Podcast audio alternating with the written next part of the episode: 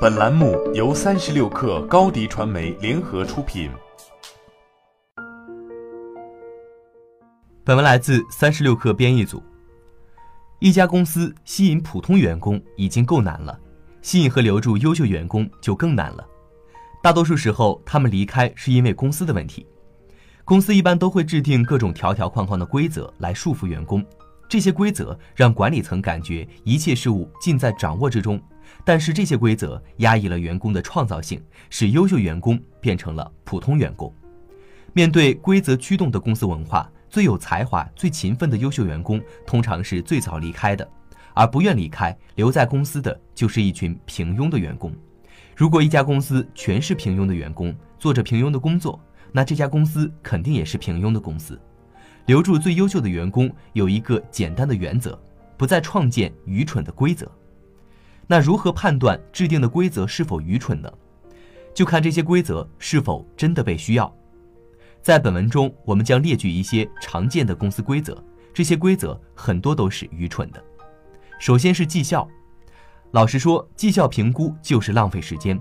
优秀的员工理应得到更好的待遇，而不是通过被打分的方式进行绩效排名。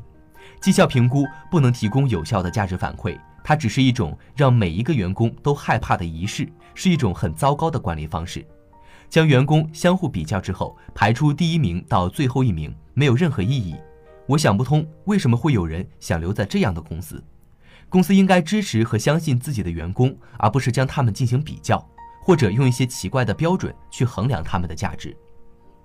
接下来是考勤。对于很多职位而言，聪明的管理者不需要强制员工在公司办公，因为员工自己比管理者更了解自己的工作，他们清楚地知道自己的工作内容以及最佳的办公地点。还有休假。如果一名尽职尽责的员工感觉身体不适，让他们强忍着从病床上起来去医院开生病证明是非常不人性的。员工应该要有这种公司福利，当他们生病时，他们可以待在家里休息直到康复，这样能保证他们不会传染给其他员工，然后再回去工作。如果员工想要一天私人假期，不要逼迫自己的员工去撒谎请病假，充分尊重自己的员工，相信他们会尊重自己的时间，也会努力完成自己的工作内容。给予员工休假的自由，不管何种原因。要求员工提供医院证明才能休假的方式，就是不信任自己员工的表现。接着是适用规则。许多公司仍然有这么一条不符合时代特征的规则，即员工必须在一个职位上工作满六个月才能被转正或晋升。这在过去的劳动环境中可能是有效的，但现在的员工完全不一样了。如果有员工不满意六个月的适用规则，他们可能会直接放弃这个工作机会。总之，如果你所在的公司等级森严，规则众多，尤其是有很多愚蠢的规则，那你最好考虑一下是否需要离职了。好了，本期节目就是这样，下期节目我们不见不散。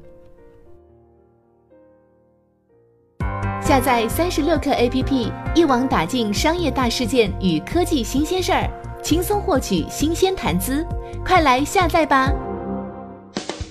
高迪传媒，我们制造影响力，用最专业的态度为企业提供视频、音频全流程解决方案。商务合作，请关注公众号高迪传媒。